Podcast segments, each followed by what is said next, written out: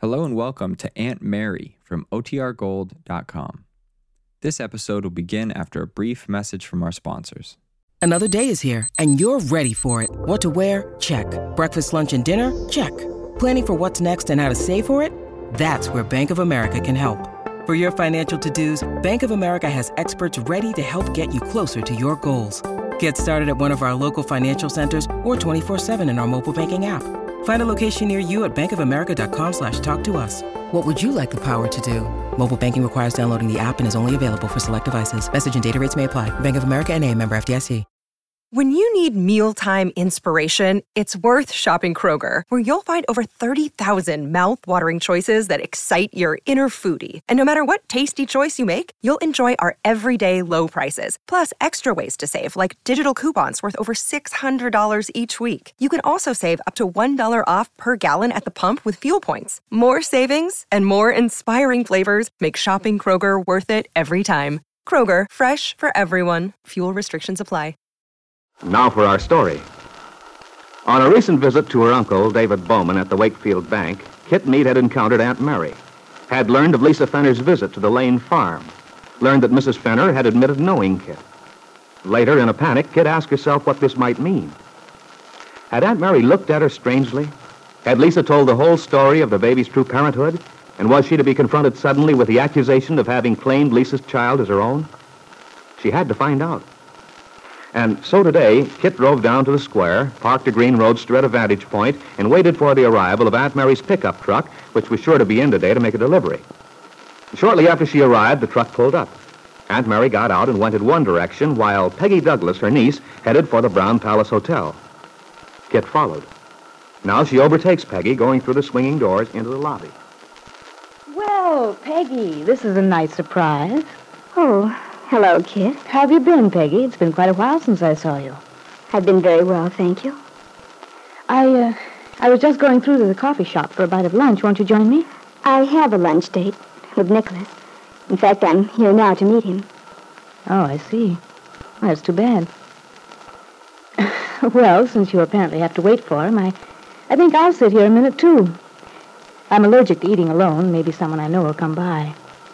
Uh, that is, if you don't object to my company. After all, Kit, it's a free country. A free country. So it is. By the way, Peggy, that reminds me. I suppose you've heard the news. News? I don't know which news you mean. Well, I should think it would be the first thing you'd think of. I mean about the divorce. Oh. Yes, Bill told us about it the other night. I thought he would. I didn't expect he'd lose much time in giving you the glad tidings. Bill and Aunt Mary are very good friends. You know she's interested in his welfare. But of course you're not. That's not so, of course. I'm naturally concerned about what happens to Bill, too. He's a friend of mine. Just a friend? You still insist on misunderstanding the situation between Bill and me, don't you? Well, it's not a question of misunderstanding. It's just a case of knowing what goes on beneath the surface of things. Whatever you mean by that. Simply that the way people act isn't always the way they feel. That may be so, but it still doesn't prove anything. Anyone can jump at conclusions. But I think you take too much for granted, Kit. Do you? I certainly do. You've made up your mind to certain things about Bill and me, and nothing seems to make any difference to you. You've made these accusations before.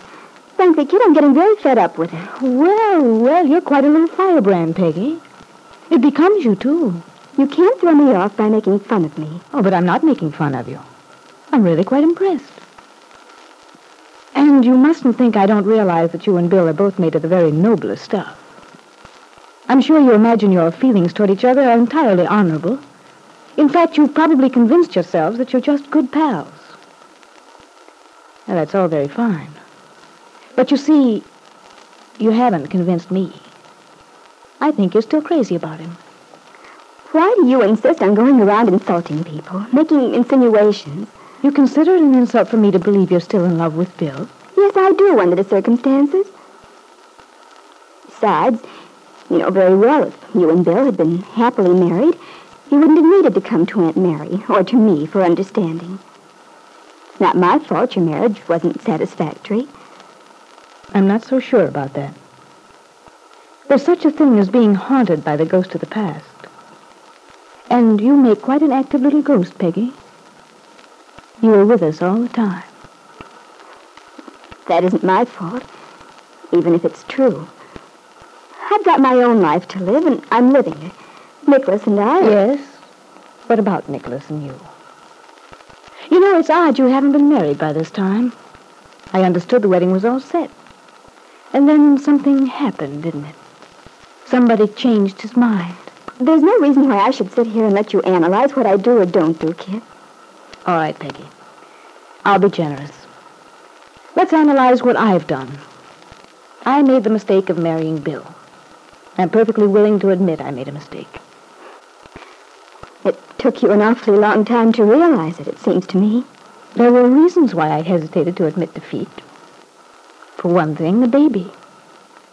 I felt we owed it to the child to try and make a go of it. That sounds strange coming from you, Kit. What do you mean by that? What's strange about it? Quite. Just that I've never pictured you as the maternal type. And from everything I've heard... Whatever you heard was gossip. This town. Every time you turn around... But I suppose it's only natural. People haven't anything better to do than talk about each other.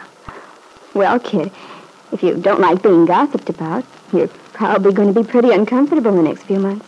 What makes you think I'll be uncomfortable? I've nothing on my conscience. I didn't say you had. All I meant was that in every divorce, naturally... Oh, oh, the divorce again.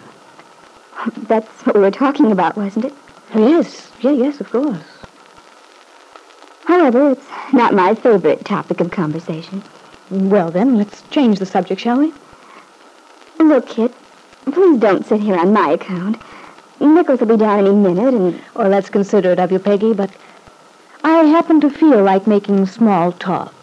So, unless you want to get up and walk away, I'm afraid you're trapped. Very well.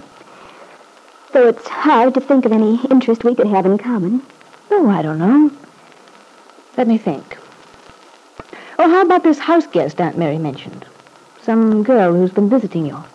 Oh, you mean Lisa Fenner? Yes. An out-of-town visitor always makes exciting conversation. Did Aunt Mary tell you about Lisa? She mentioned her. Said she'd been staying with you. Oh. I was interested. The name sounded so familiar. Then I remembered that I'd met her once. Oh, some time ago. I see. Well, you probably know as much about her as we do, then. She didn't talk about herself very much. Well, that's too bad. I imagine she'd had quite an interesting life. I guess she has had, being a dancer. However, she seemed to be quite unhappy about something. Well, what a shame. It's odd she didn't confide in you. Or Aunt Mary. Well, Kit, maybe I'm an exception to your rule about small-town gossips. But I don't believe in pressing people to talk about themselves unless they want to. Well, that's very sensitive of you, Peggy. But Aunt Mary Mary's the very person most people would choose to tell their troubles to. Yes, that's true. Aunt Mary is that kind of a person. Maybe Lisa did tell her what was the matter, for all I know. But Aunt Mary wouldn't tell me, unless there were something I could do to help. She's very good at keeping people's secrets, when it's the best thing to do. And when it isn't? Oh, naturally, if Aunt Mary knew something that it would be better to tell, something that would solve everybody's problems, she'd do something about it. Yes. Yes, I'm sure she would. Anyway, I, I don't know where all this is leading us. Perhaps I'm only interested because it's nice to know other people have troubles, too. Maybe it's the old misery likes company routine. You don't look very miserable to me, Kit. Somehow I've an idea you'll manage to take care of yourself very nicely. You think so? Well, Peggy, I only hope you're right. Oh, isn't that Mr. Dorn coming out of the elevator? Hmm? Oh, yes, it is. Well, I think I'll run along. Nicholas Dorn and I can manage to worry along very well without each other. And thanks for a very charming and very interesting conversation. Kit hurried through the lobby and out to the street. She wanted to think back over her conversation with Peggy and decide just what it had revealed. It had brought Kit some relief because Peggy Douglas wasn't capable of hiding her feelings completely. If she'd known anything about the baby, if Lisa had told her the truth, it would surely have been apparent in what Peggy said. But Kit would not have felt so easy if she'd known where Lisa Fenner was now, in Chicago, working with Aunt Mary's good friend, Dell Shipley. Dell, who had promised Aunt Mary to keep track of this unhappy young woman, try to learn what's troubling her.